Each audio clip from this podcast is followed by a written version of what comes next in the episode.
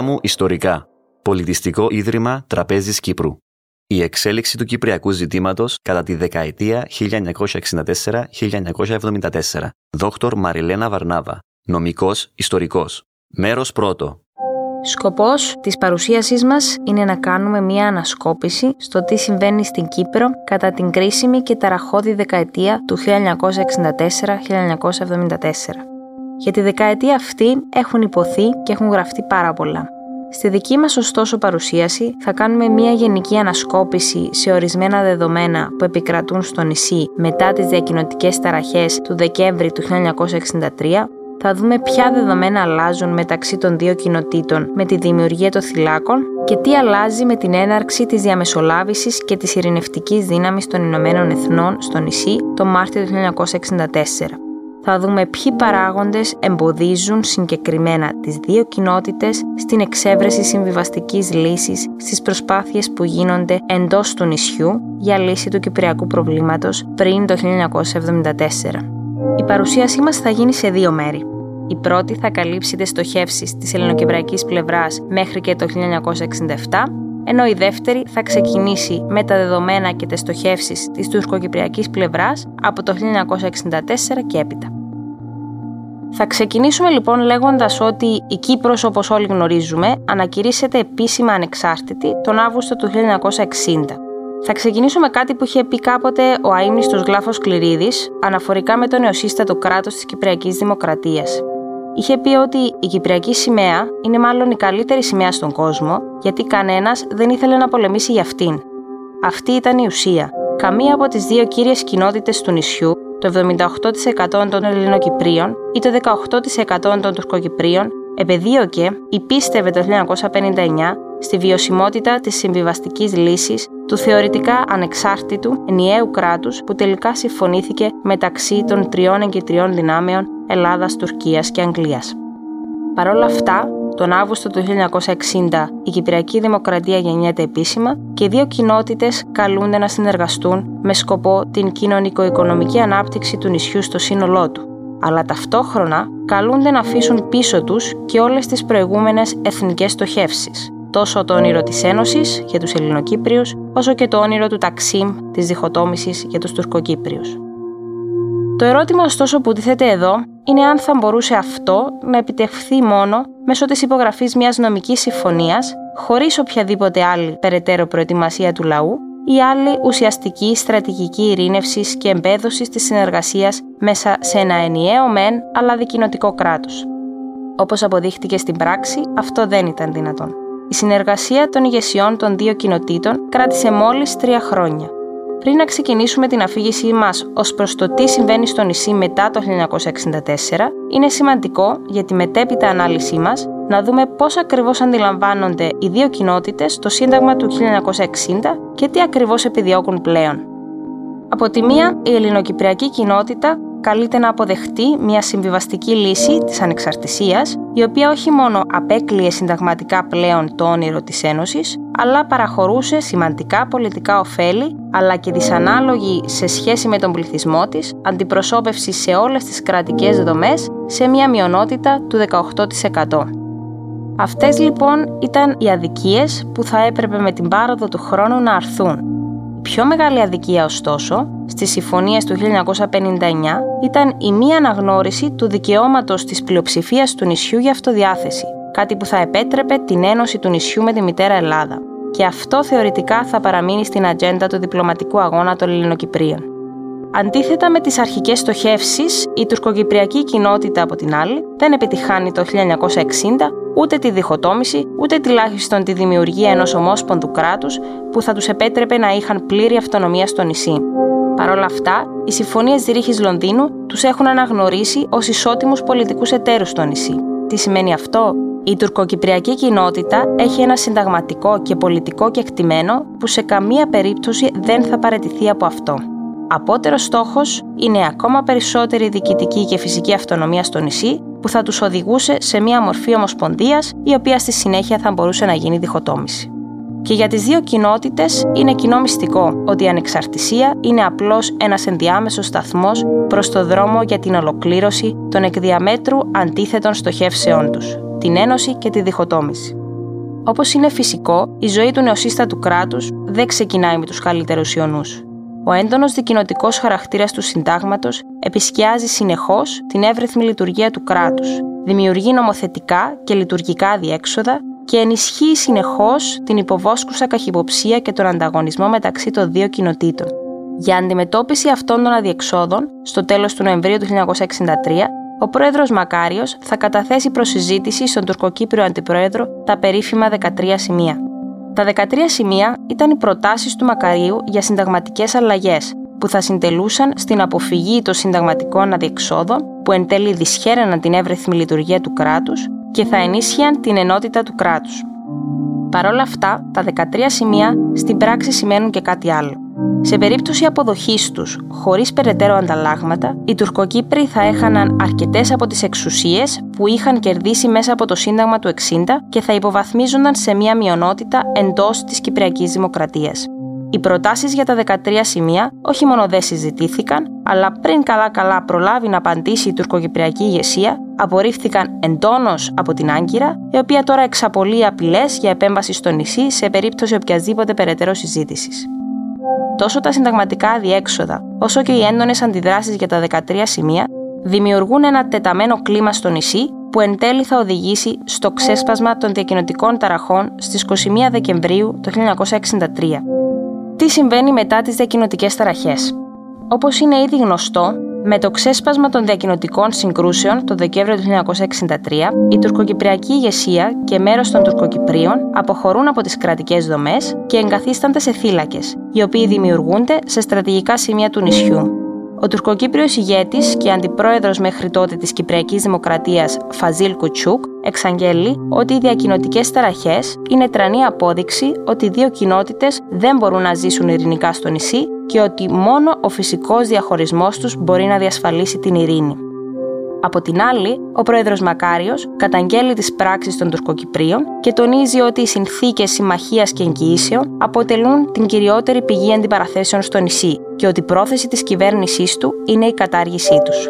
Δεν φαίνεται να υπάρχει καμία πρόθεση να επιληθεί η κρίση, ενώ πλέον έχουν κλείσει όλα τα επίσημα κανάλια επικοινωνίας μεταξύ των ηγεσιών των δύο κοινοτήτων οι συγκρούσεις συνεχίζονται στο νησί και ο κίνδυνος να εκτροχιαστεί η κατάσταση σε μια ευρύτερη ελληνοτουρκική διένεξη είναι ορατός. Έτσι, τον Μάρτιο του 1964 αποφασίζεται η εμπλοκή των Ηνωμένων Εθνών. Όπως είναι γνωστό, το Μάρτιο του 1964 το Συμβούλιο Ασφαλείας ψηφίζει το ψήφισμα 186, στο οποίο αποφασίζεται ότι θα εγκατασταθεί στο νησί ειρηνευτική δύναμη, ενώ ταυτόχρονα θα διοριστεί διαμεσολαβητής με στόχο να εξεύρει ειρηνική λύση στην κρίση που έχει δημιουργηθεί μεταξύ των δύο κοινοτήτων. Σύντομα λοιπόν, η ειρηνευτική δύναμη του ΟΗΕ, η UNFIKIP, εγκαθίσταται στο νησί και διορίζεται ο Φιλανδός Σακάρι του Ομιότια, ο πρώτος διαμεσολαβητής για το κυπριακό ζήτημα. Πολύ σύντομα όμως είναι εμφανές πως ούτε η UNFIKIP αλλά ούτε και ο διαμεσολαβητής θα μπορούν τους πρώτους μήνες να φέρουν κάποιο αποτέλεσμα. Υπάρχει ένα έντονο τρίμηνο εντάσεων, συγκρούσεων και απειλών, τα οποία θα οδηγήσουν στους τουρκικούς βομβαρδισμούς της Τηληρίας τον Αύγουστο του 1964 και μετέπειτα σε ένα ακόμα νέο διπλωματικό αδιέξοδο στις συζητήσεις που διεξάγονται για λύση του Κυπριακού. Παρ' όλα αυτά, το Σεπτέμβριο του 1964 θα διοριστεί ένας νέος διαμεσολαβητής για το Κυπριακό, ο Γκάλο Πλάζα. Σε αντίθεση με τον προκάτοχό του, ο οποίος είχε στο επίκεντρο των συζητήσεων την Αθήνα και την Άγκυρα, ο Πλάζα αποφασίζει να αλλάξει στρατηγική στις προσπάθειες λύσης. Η νέα στρατηγική φέρνει στο επίκεντρο των συζητήσεων αποκλειστικά τις ηγεσίες των δύο κοινοτήτων, ο Πλάζα ξεκινά ξεχωριστές συναντήσεις με τις ηγεσίες των δύο κοινοτήτων, προσπαθώντας να αναλύσει τα δεδομένα και να βρει τις χρυσές τομές εάν υπάρχουν. Σύντομα θα καταλάβει ότι το χάσμα μεταξύ των δύο πλευρών είναι πολύ μεγαλύτερο από ό,τι αρχικά πίστευε. Τι σημαίνει αυτό; Η ελληνοκυπριακή ηγεσία επιχειρηματολογεί υπέρ ενός ουσιαστικά ανεξάρτητου, ενιαίου και αποστρατικοποιημένου κράτους, με πλήρη όμως αναγνώριση και ασφάλεια των δικαιωμάτων των μειονοτήτων. Αυτό το ανεξάρτητο κράτος, όπως και κάθε άλλο κράτος, θα πρέπει να απολαμβάνει ελεύθερα και το δικαίωμα της αυτοδιάθεσης χωρίς εξωτερικές παρεμβάσεις. Αυτό στην ουσία σημαίνει ελευθερία στην απόφαση των Ελληνοκυπρίων, εάν το επιθυμούν, να ενωθούν με τη μητέρα πατρίδα, την Ελλάδα. Ο πρόεδρος Μακάριος αποδέχεται να συζητήσει με τους Τουρκοκυπρίους μόνο στη βάση της αναγνώρισης των μειονοτικών δικαιωμάτων και μόνο εφόσον αναγνωριστούν από την τουρκοκυπριακή ηγεσία όλες οι συνταγματικές αλλαγές που έχουν εφαρμοστεί μετά την αποχώρησή τους από την κρατική μηχανή το Δεκέμβρη του 1963. Διαφορετικά, δεν υπάρχει κανένα νόημα οποιασδήποτε συζήτησης. Τι λένε οι Τουρκοκύπροι; Η τουρκοκυπριακή ηγεσία δεν αποδέχεται σε καμία περίπτωση το στάτους της μειονότητας και επιχειρηματολογεί ότι μόνο ο φυσικός διαχωρισμός των δύο κοινοτήτων μέσω μιας ομοσπονδίας μπορεί να αποτελέσει ουσιαστική λύση στο πρόβλημα. Και οι δύο πλευρές έχουν πάρει αδιάλαχτες θέσεις και δεν φαίνεται να υπάρχει κοινό έδαφος για την έναρξη συζητήσεων. Ο Πλάζα στις αρχές του 65 εκτιμά ότι χρειάζεται ένας μηχανισμός για να βοηθήσει τα μέρη να απεγκλωβιστούν όπως νόμιζε από τις αδιάλαχτες θέσεις τους και να ξεκινήσουν οι διαπραγματεύσεις. Αυτός ο μηχανισμός πιστεύει ότι θα έρθει μέσω της δημοσίευσης μιας έκθεσης του με εισηγήσεις του για περαιτέρω δράσεις. Έτσι και γίνεται. Τον Μάρτιο του 1965 δημοσιεύει την έκθεσή του, στην οποία εισηγείται τα εξής. Η λύση που θα πρέπει να βρεθεί στο κυπριακό ζήτημα πρέπει οπωσδήποτε να προέρχεται από τις δύο κοινότητες του νησιού και να είναι στη βάση ενός ανεξάρτητου, ενιαίου, αποστρατικοποιημένου κράτους με ειδικές εγγυήσεις για τη διασφάλιση των μειονοτικών δικαιωμάτων και πλήρη θρησκευτική, εκπαιδευτική και πολιτιστική αυτονομία για τους Τουρκοκυπρίους. Στη συνέχεια τονίζει ότι τόσο το Σύνταγμα όσο και οι συνθήκες εγγύησης και συμμαχίας εξακολουθούν να είναι νομικά δεσμευτικές και θα πρέπει να γίνουν διαπραγματεύσεις με όλα τα εμπλεκόμενα μέρη είτε για να καταργηθούν είτε για να τροποποιηθούν. Επιπρόσθετα, αναγνωρίζει ότι η λύση της Ένωσης δεν μπορεί να πραγματοποιηθεί εξαιτίας των γενικότερων αντιδράσεων που μπορεί να επιφέρει και οι Ελληνοκύπροι θα πρέπει να δεχτούν να την αφήσουν πίσω τους. Τέλος, τονίζει ότι δεν μπορεί να υπάρξει ομοσπονδία στην Κύπρο επειδή σε καμία περίπτωση δεν συντρέχουν οι φυσικές ή οι νομικές ηθίκες για μια τέτοια λύση. Όπως ήταν αναμενόμενο, η έκθεση Πλάζα ξεσηκώνει θύελα αντιδράσεων στην Τουρκία αρχικά και στην τουρκοκυπριακή ηγεσία στη συνέχεια. Με τη δημοσίευση της έκθεσης, η Τουρκία κατηγορεί τον Πλάζα ότι υπερεύει τις αρχικές του αρμοδιότητες και λειτουργεί εντελώς μεροληπτικά υπέρ των Ελληνοκυπρίων και του Μακαρίου. Θεωρεί ότι η διαμεσολάβηση του έλαβε τέλος με τη δημοσίευση της έκθεσής του. Το Κυπριακό για την Άγκυρα ήταν ένα καθαρά ελληνοτουρκικό θέμα και σε καμία περίπτωση δεν δέχεται διαπραγματεύσεις μεταξύ των δύο κοινοτήτων. Αντίθετα, παρόλο που η εισήγηση για εθελοντική αποκήρυξη της Ένωσης προκαλεί κάποιες αντιδράσεις στην ελληνοκυπριακή ηγεσία και κοινότητα, εν τούτης, οι ελληνοκύπροι πολιτικοί αποδέχονται την έκθεση Πλάζα ως θετική εξέλιξη. Παρ' όλα αυτά, και εξαιτίας των εντόνων αντιδράσεων της Τουρκίας και της τουρκοκυπριακής ηγεσίας, η διαμεσολάβηση λαμβάνει ουσιαστικό τέλος τον Απρίλιο του 1965 και επίσημο τέλος με την παρέτηση του Πλάζα το Δεκέμβριο του 1965. Τόσο η έκθεση όσο και ο τερματισμός της διαμεσολάβησης του Πλάζα έχει ένα σημαντικό επακόλουθο. Αποτελούν την αρχή ενός μακρόχρονου αδιεξόδου της προσπάθειας λύσης του κυπριακού ζητήματος. Η διαμεσολάβηση των Ηνωμένων Εθνών πλέον υποβαθμίζεται σε ένα ρόλο ανύπαρκτο για τα επόμενα τρία χρόνια, ενώ το μόνο που παραμένει ζωντανό είναι οι ειρηνευτικές προσπάθειες και προσπάθειες ομαλοποίησης της τεταμένης κατάστασης στο νησί από την UNFICIP.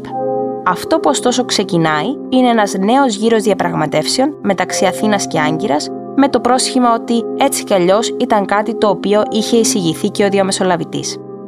Εν τούτης, ο ελληνοτουρκικός διάλογος δεν θα τελεσφορήσει. Αυτό όμως που θα προσφέρει είναι τη μετατόπιση του βάρους των διαπραγματεύσεων στα δύο εθνικά κέντρα και αυτό θα δώσει τη δυνατότητα στις δύο κοινότητες στο νησί να αρνούνται οποιασδήποτε άλλης μορφής διαπραγμάτευση, έτσι ώστε να μπορέσουν να επικεντρωθούν στη δημιουργία τετελεσμένων επί του εδάφους. Τι σημαίνει στην πράξη η δημιουργία τετελεσμένων επί του εδάφους; Αρχικά θα δούμε τις ενέργειες της ελληνοκυπριακής πλευράς. Με την αποχώρηση των Τουρκοκυπρίων δημιουργείται ένα διοικητικό και συνταγματικό κενό που πρέπει οπωσδήποτε να αναπληρωθεί για να μπορέσει να συνεχιστεί η λειτουργία του κράτους. Η ελληνοκυπριακή ηγεσία, όπως είναι φυσικό, αναλαμβάνει τον πλήρη έλεγχο της κρατικής μηχανής και αυτό πρώτα νομιμοποιείται με το ψήφισμα 186 του Συμβουλίου Ασφαλείας, το οποίο δίνει και τη διεθνή νομιμότητα στην κυπριακή κυβέρνηση. Το δεύτερο σημαντικό εργαλείο για τη συνέχιση της λειτουργίας του κράτους είναι η υιοθέτηση του δικαίου της ανάγκης.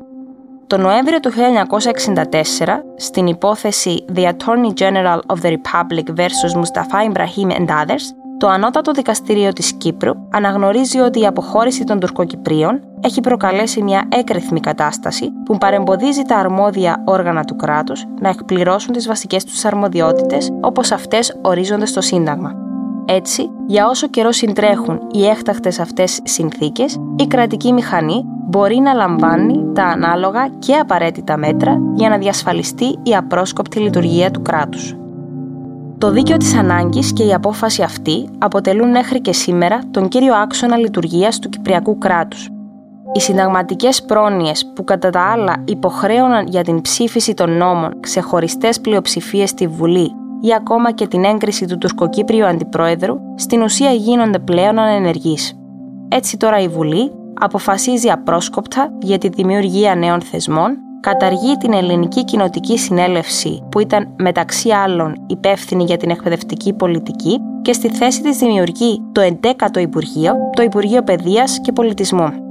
Επιπρόσθετα, δημιουργεί την Εθνική Φρουρά, ψηφίζει νέες νομοθεσίες που καταργούν τους χωριστούς εκλογικούς καταλόγους και την ανάγκη για ύπαρξη διπλών δημαρχείων στις πέντε κύριες πόλεις του νησιού. Ουσιαστικά, μέχρι και το τέλος του 1965, εφαρμόζονται πλέον στην πράξη τα 13 σημεία που είχε προτείνει ο Μακάριος το 1963 και έχουμε μία κρατική μηχανή που λειτουργεί πιο αποτελεσματικά χωρίς τις προηγούμενες προκλήσεις που προέρχονταν από τον έντονο δικοινοτικό και δίσκαμπτο χαρακτήρα του συντάγματος. Το κύριο μέλημα αυτή τη στιγμή για την ελληνοκυπριακή ηγεσία είναι να δώσει έμφαση στην οικονομική και κοινωνική ανάπτυξη του νησιού. Σε ό,τι έχει να κάνει με τους Τουρκοκυπρίους, η στρατηγική της ελληνοκυπριακής ηγεσίας είναι η εξής. Θα πρέπει να ενισχυθούν οι μοχλοί πίεσης προς την τουρκοκυπριακή κοινότητα, έτσι ώστε να τους οδηγήσουν στην άνεφόρον συνθηκολόγησή τους. Για το σκοπό αυτό, κατά την τριετία αυτή, προσπαθεί η Κυπριακή κυβέρνηση να αυξήσει την πίεση προς τους θύλακες με δύο μέσα. Πρώτο μέσο είναι η επιβολή εμπάρκο των λεγόμενων στρατηγικών υλικών προς τους θύλακες. Στρατηγικά υλικά θεωρούνταν αυτά που θα μπορούσαν να χρησιμοποιηθούν για να ενισχύσουν στρατεωτικά ή οχυρωματικά τους θύλακες, όπως σίδηρο, καύσιμα, οικοδομικά υλικά, μπαταρίες και πολλά άλλα. Δεύτερο μέσο ήταν η περιοδική απαγόρευση της κυκλοφορίας σε τουρκοκύπριους που ήθελαν να βγουν εκτός των θυλάκων προς τις περιοχές που έλεγχε η Κυπριακή Δημοκρατία. Εντυνόμενες και από τον ίδιο τον εγκλισμό που είχε επιβληθεί από την τουρκοκυπριακή ηγεσία, το πρακτικό αποτέλεσμα για τους τουρκοκυπρίους είναι η αυτόματη μείωση του βιωτικού τους επίπεδου και η αύξηση του κοινωνικο-οικονομικού χάσματος μεταξύ των δύο κοινοτήτων. Θα μπορούσε αυτό να αποτελέσει ουσιαστικό μοχλό πίεσης; Θα μείνει να το δούμε στο επόμενο επεισόδιο.